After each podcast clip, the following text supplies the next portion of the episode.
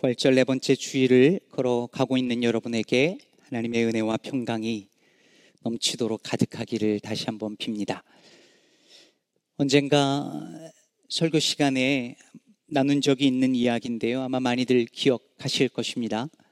어, 제가 라디오에서 우연히 들은 사연인데요. 한 청년이 쏟아지는 비를 피해서 어느 건물 처마 밑으로 들어가 서 있었습니다. 어, 그리고 잠시 후에 어떤 할아버지가 오더니 옆에 섭니다. 그래서 조금 옆으로 비켜 드렸습니다. 그리고 잠시 후에 한 아주머니가 또 옵니다. 그래서 조금 더 비켜 드렸습니다. 또 한 분이 오고 또 한 분이 오자 자리가 없어서 맨 처음에 왔던 청년은 처마 밑에서 옆으로 툭 튕겨 나가서 비를 맞게 돼버린 것입니다. 너무 황당해서 그 할아버지 쪽을 이렇게 쳐다봤더니 할아버지가 모른 척 하면서 이렇게 말을 건네더랍니다. 젊은이, 세상이 다 그런 거라네. 이 말을 들은 청년이 빗속으로 사라졌습니다. 그리고 잠시 후 그 청년이 다시 돌아왔습니다.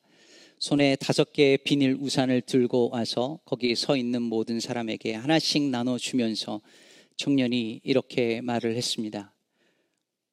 어르신, 세상은 원래 그런 게 아닙니다. 여러분 참 아이러니가 아닐 수 없지요. 세상을 더 오래 살아본 노인이 젊은이에게 세상은 원래 그런 게 아니라고 세상은 원래 그런 게 아니었다고 말해줘야 되는데 오히려 세상을 오래 살아본 그 경험으로 세상이 다 이런 거야 라고 말합니다. 반면에 세상 경험이 별로 없는 젊은이는 세상은 원래 그렇지 않다라고 말합니다. 이 젊은이는 원래의 세상, 원래 이래야만 하는 세상을 본 적이 있었던 것일까요? 그럴 가능성은 별로 없겠죠. 다만 세상은 원래 그런 게 아니어야 한다는 나름의 확신 같은 것 아니었을까요? 우리는 하나님이 태초에 창조하신 세상이 주화롭고 아름다우며 충만한 샬롬의 세상이었다고 믿습니다. 따라서 세상에 서로를 향한 미움과 혐오가 가득하고 경쟁과 싸움이 가득할 때에 세상은 원래 그런 거야 라고 말할 것이 아니라 본래 세상은 그런 것이 아니라고 말해야 합니다. 아니, 말하는 것만으로는 부족하지요. 원래 세상은 어떠해야 하는지를 보여주어야죠. 오늘 조금 전에 이야기한 그 우산 청년이 바로 그런 사람이었습니다. 세상은 본래 남의 자리를 빼앗는 것이 당연한 것이 아니라 손해 보더라도 서로 나누며 사는 것이 마땅한 세상이라고 그게 원래의 세상에 맞는 모습이라고 몸소 보여주어야 합니다. 혹시 여러분 중에 여러분 주변에 그런 사람이 있으신가요? 하, 산다는 건 원래 저런 거였지. 하고 깨닫게 해주는 그런 사람 말입니다.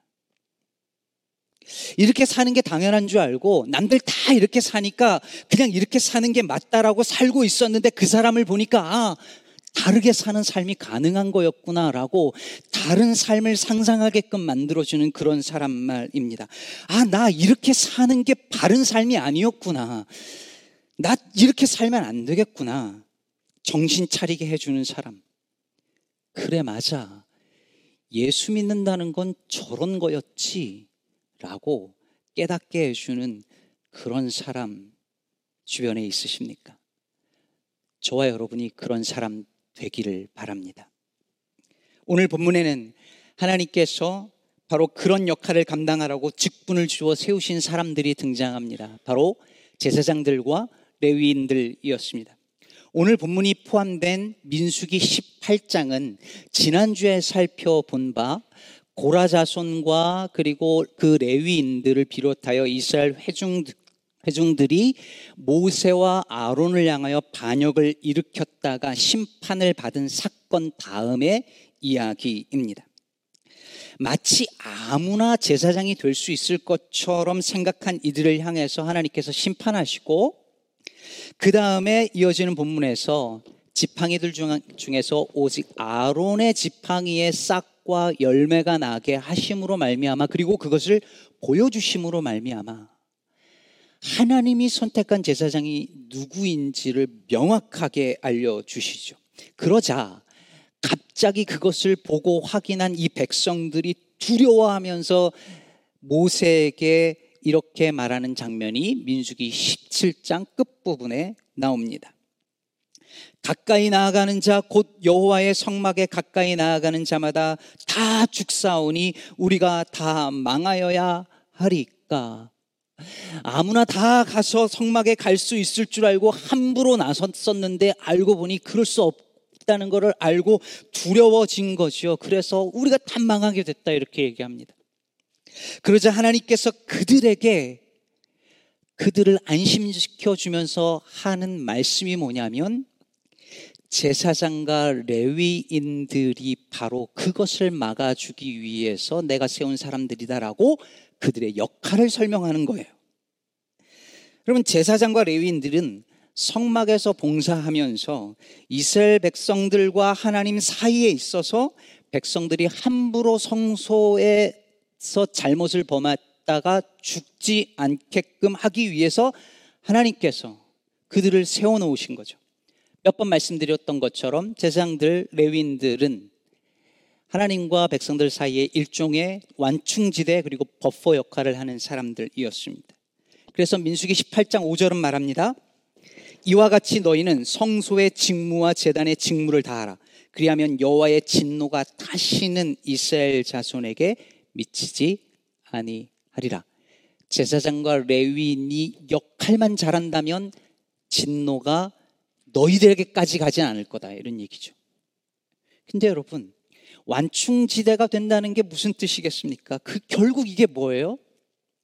잘못하면 백성들은 살지 몰라도 제사장과 레위인은 죽는다는 거죠. 까딱 잘못하면 죽는 거예요.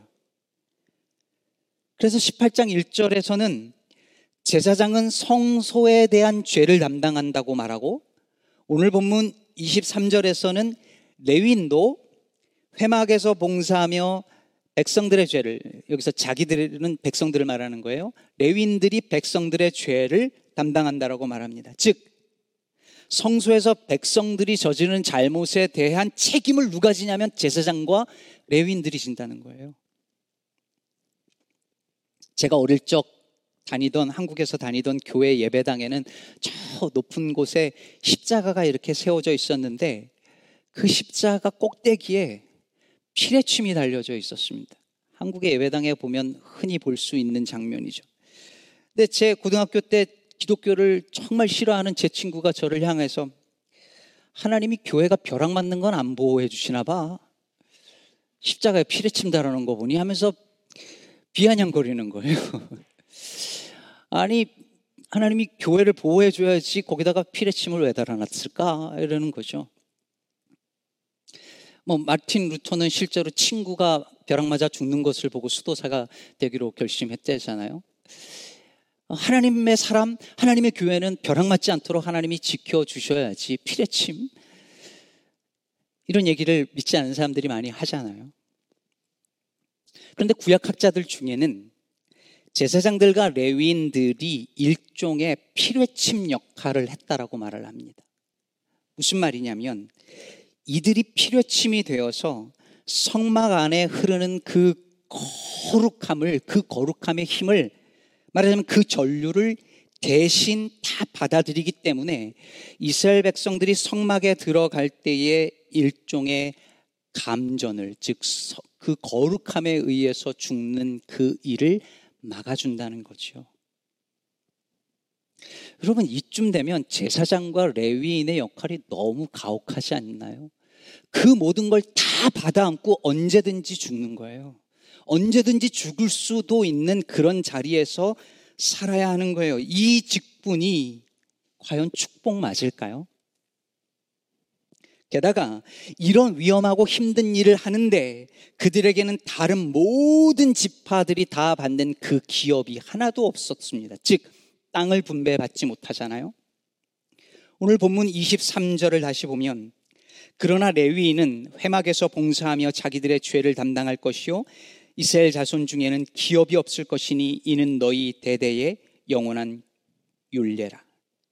아니 목숨을 걸고 주의 장막에서 봉사하는데 아니 실제로 그러다 죽기도 하는데 받을 기업이 하나도 없답니다. 영원히 없답니다. 그 당시에 땅은 그냥 오늘날의 땅이 아니라 삶의 터전이었고 살아가기 위한 전부였는데 그 땅을 한 평도 받지 못하고 그것도 영원히 받을 수 없다라고 말하면 너무 불공평하지 않습니까? 성막에서 목숨을 걸고 일하는데 그 진노를 온몸으로 피레침처럼 다 받아내야 되는 그 사람들을 향해서 이런, 이건 너무하지 않냐는 것입니다. 그런데 오늘 본문은 그렇지 않다고 말합니다. 민수기 18장 20절에서 하나님이 아론에게 이렇게 말씀하셨잖아요. 여호와께서 또 아론에게 이르시되 너는 이스라엘 자손의 땅에 기업도 없겠고 그들 중에 아무 분깃도 없을 것이나 내가 이스라엘 자손 중에 내가 이스라엘 자손 중에 너의 분기시오 너의 기업이니라. 땅을 기업으로 한 평도 받지 못했으나 그들은 하나님만을 기업으로 삼고 살았습니다. 한 평 땅도 없었으나 온 땅의 주인이신 하나님이 그들의 땅이었고 한 줌의 유산도 없었으나 온 세상의 창조주가 그들의 유산이었습니다. 여러분, 이스라엘이 제사장 나라로 부름을 받았다라고 한다면 그들에게 그 제사장은 어떤 존재였을까요? 아, 우리를 제사장으로, 제사장 나라로 불렀구나라고 하나님이 말씀해 주셨는데 그 말을 들은 그들에게 실제 제사장은 어떤 존재로 보여졌을까요? 이스라엘 백성들 모두가 사실은 저렇게 살아야 된다는 것을 보여주는 그걸 상기시켜주는 상징과도 같은 존재였습니다. 약속의 땅, 땅 가나안 땅에 들어가서도 그 땅이 아니라 하나님만을 그의 기업으로 그들의 땅으로 삼고 그들의 분깃으로 삼고 살아야 한다고 제사장만이 아니라 제사장 나라로 부른받은 너희들 모두가 사실은 그렇게 살아야 하는 것이라는 것을 제사장의 모습을 보면서 그들은 배워야 했습니다. 땅에서 자신의 힘으로 일군 양식을 의지하는 것이 아니라 이스라엘은 오직 하나님의 공급하심으로 그것을 의지하여 살아야 한다는 것을 그들은 제사장을 보면서 배워야 했습니다. 그것을 온몸으로 온 존재로 보여주는 사람들이 제사장이었고 레위인들이었습니다. 그랬던 제사장들이 훗날 어떻게 되었을까요? 원래 고도의 근동 사회에서 다른 나라의 제사장들은 땅이 있었습니다. 지주들이었고 정치 권력이 있었습니다. 부와 권력을 가졌어요. 그런데 이스라엘의 제사장들은 그러지 않아야 한다는 것이었습니다. 그런데 점점 닮아갑니다. 종교 권력을, 정치 권력을 제사장들이 탐하고 실제 가지고 가지게 됩니다. 그래서 예수님을 십자가에 내어준 그들도 대제사장들이었잖아요. 예수님 시대의 백성들은 어쩌면 단 한 번도 진짜 제사장이 어때야 되는지를 보지 못했을 수도 있습니다. 제사장들조차 진짜 제사장은 어때야 되는지 본 적이 없을, 없었을지도 모릅니다. 그러나 민수기는 원래 제사장은 백성들을 위해 생명을 걸고 봉사해야 하는 사람일 뿐만 아니라 그러면서도 하나님만을 분기수로 삼고 사는 이들이라고 말하고 있습니다. 중력은 밑으로 끌어내는, 끌어당기는 힘이잖아요. 이와 반대로 부력은 물 밑으로 가라앉지 않도록 위로 떠 밀어주는 힘이죠. 제가 수영을 못하는데요. 저같이 수영을 못하는 사람은 부력의 힘을 믿지 못해가지고 허둥, 허우적거리다 밑으로 가라앉습니다. 근데 마커스 보그라고 하는 신학자가 말하기를 믿음이란 하나님의 부력을 신뢰하고 의지하는 것이라 했습니다. 믿음은 하나님께서 나를 붙잡아 주시고 가라앉지 않게 하시며 지켜주시고 보호해 주실 것을 전적으로 믿기에 온 몸을, 온 존재를, 온 삶을 내어 맡기는 것입니다. 하나님의 부력을 믿는 것이 믿음이라는 것입니다. 가진 것이 없어도 하나님을 모든 것으로 믿고 염려하지 않는 삶입니다. 내 힘은 없고 약하지만 그저 하나님의 힘에 기대어 사는 삶입니다. 우리는 그런 사람을 보면서 아, 세상에서 돈과 힘의 논리에 빠지지 않고도 살아갈 수 있는 삶이 있구나라는 것을 볼 수 있습니다. 저와 여러분의 삶이 참으로 하나님의 부력을 의지하고 살아가는 다른 삶이 가능하다는 것을 보여줄 수 있는 인생들이기를 주의 이름으로 축복합니다. 그런데 여러분, 하나님만이 그들의 분기시고 기업이고 땅이라면 대체 그들은 뭘 먹고 살았을까요? 하나님이 모든 것 대신이 안 먹어도 배불렀을까요? 괜찮았을까요? 그럴 리가 없지요. 하나님께서 제사장들과 레위인들에게 돌아갈 몫을 챙겨 주시잖아요. 그게 오늘 본문에 쭉 나오고 오늘 앞에도 나오는데 하나님께서 이스라엘 백성들이 초태생 첫 번째 그 열매들 또 짐승들 가장 좋은 것들을 하나님께 바치면 하나님께서 그것을 챙겨서 제사장들에게 주셨습니다. 오늘 보면 21절을 보면 레위인들에게는 이스라엘의 11조를 레위 자손에게 기업으로 다 주어서 그들이 하는 일을 갚아 주신답니다. 그런데 여러분 표현이 재밌지 않아요?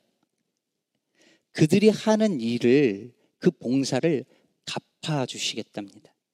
여기서 갚는다로 번역된 헬리프라는 이 히브리어 단어는 어떤 일에 대한 대가로 주어지는 보답물을 말합니다. 그러니까 11조를 그들이 회막에서 하는 봉사에 대한 정당한 대가로 주신다는 거예요. 31절에도 그래서 이렇게 말합니다. 너희와 너희의 권속이 어디서든지 이것을 먹을 수 있음은 이는 회막에서 일한 너희의 보수 인민이라 이렇게 말합니다. 이게 보수가 아까 갚는다는 그 말입니다. 제가요, 20살 때부터 전도사 생활을 했습니다. 그리고 그때 제 고향 교회에 섬겼는데 처음으로 이제 제가 외부 교회에 첫 사역지를 나갔어요. 20대 중반이었습니다. 제 아내의 고향 교회였죠. 가서 처음으로 이제 사역을 하고 첫 사례비를 받는 날이 됐습니다. 근데 장, 재정 장로님이 까먹으셨나 봐요. 시간이 됐는데 안 주시는 거예요. 이제 집에 갈 시간이 다 됐는데 잊어버리신 것 같아요.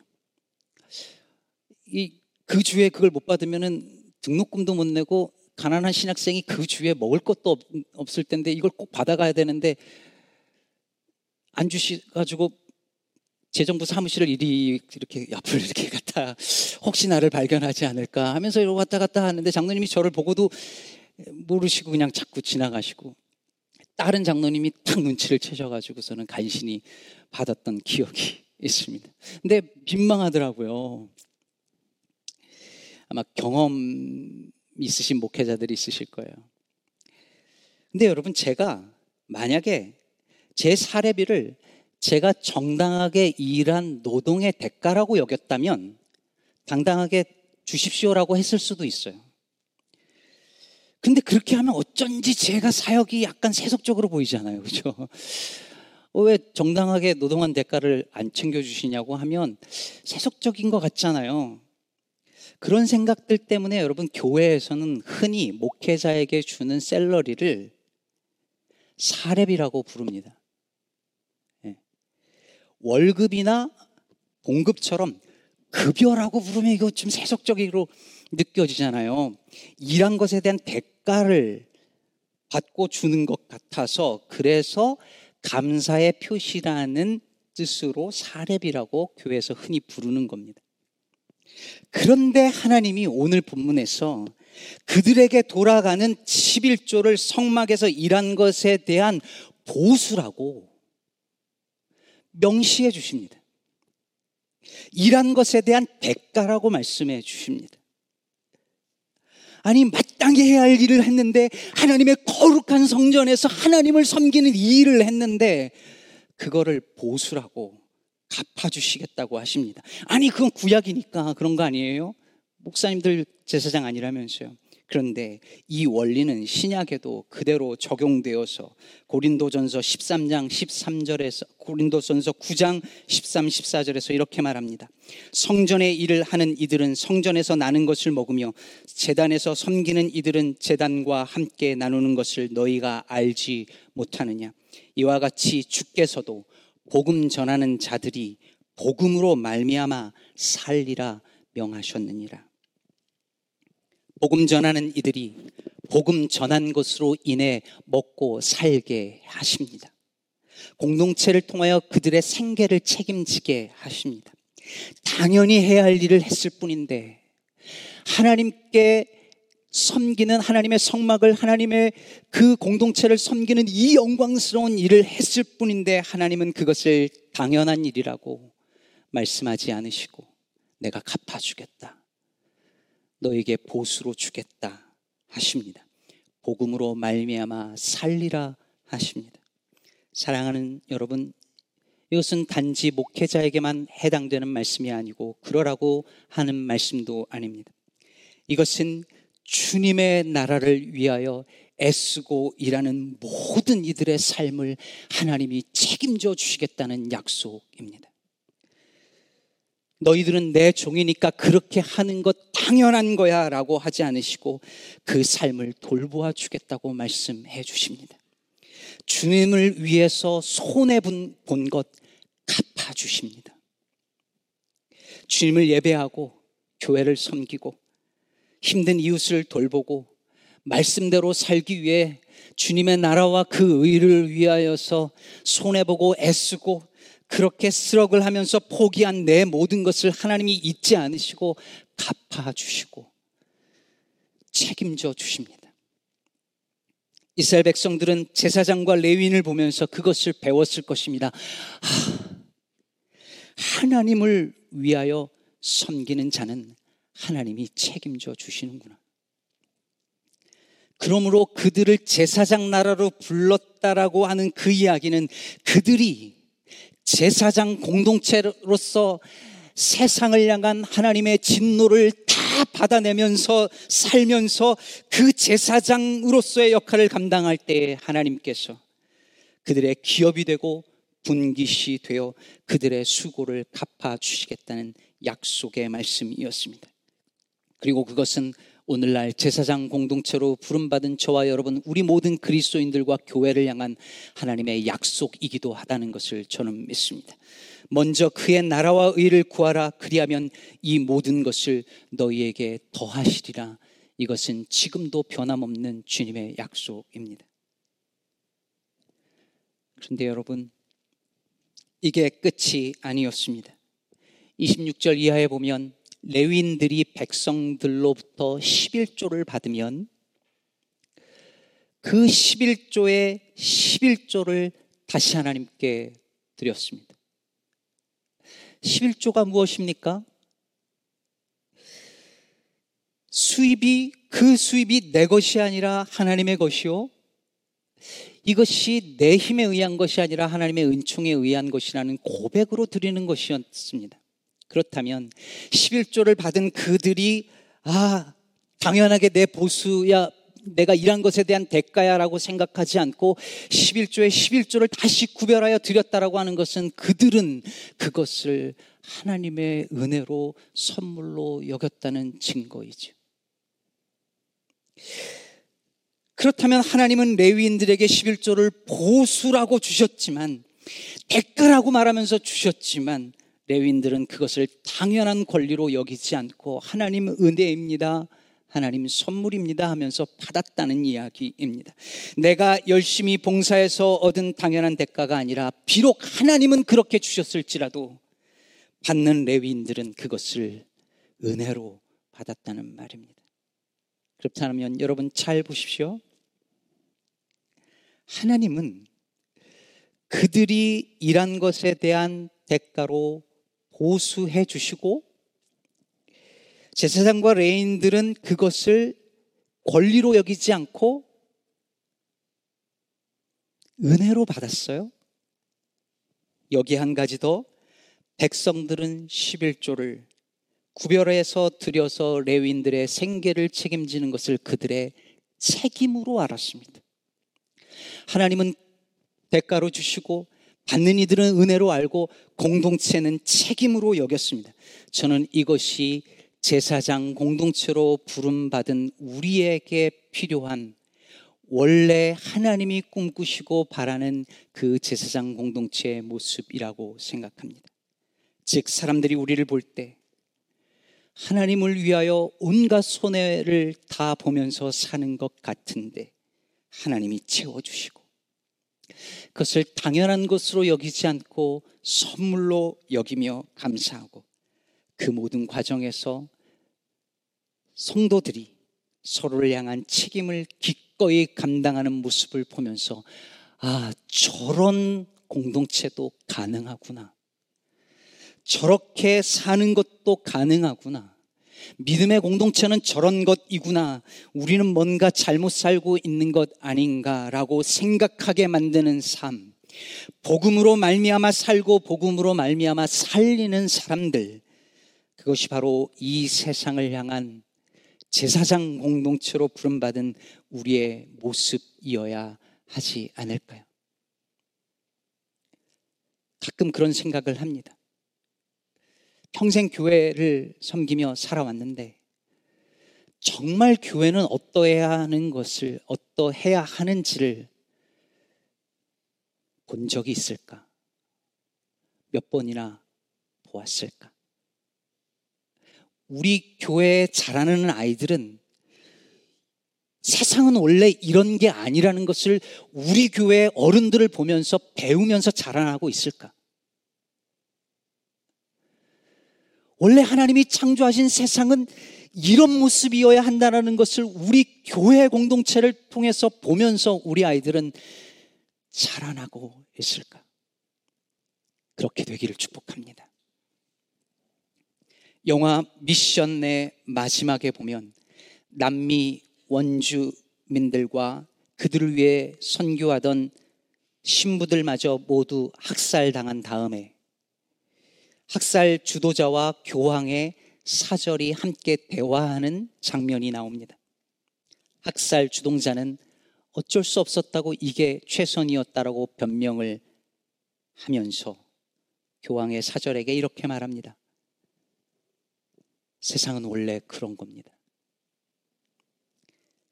그때 교황의 사절이 눈물을 글썽이며 이렇게 답합니다. 그렇지 않습니다. 우리가 세상을 그렇게 만든 겁니다. 내가 그렇게 만들었어요. 사랑하는 성도 여러분, 세상은 원래 그렇지 않습니다. 세상이 이런 것은 세상은 원래 그런 거라고 믿고 사는 우리 때문일지도 모릅니다. 그렇다면 이제 본래 세상은 그렇지 않음을 믿고 보여줄 수 있는 사람들이 필요합니다. 돈이 힘이 되는 세상에서 하나님을 나의 분기시오 기업으로 삼고 사는 사람들. 손해보고 불이익을 당하는 것 같아도 하나님의 부력을 믿고 신뢰하며 살아가는 사람들. 그 속에서 하나님의 지켜주시고 보호하심을 온몸으로 삶으로 체험하며 사는 사람들. 그리고 그것을 당연한 권리로 여기지 않고 은총이요 선물로 여기는 이들. 그리고 먼저 그의 나라와 의를 구하는 이들이 그로 말미암아 살도록 책임을 감당하는 공동체. 이런 사람들의 공동체. 그것이 우리 시카고 기쁨의 교회의 모습이 되어서 다른 삶이 가능하다는 것을 다른 세계가 가능하다는 것을 보여줄 수 있는 아름다운 일들이 우리 안에서 매일매일 일어나게 되기를 우리 주 예수 그리스도의 이름으로 축복합니다.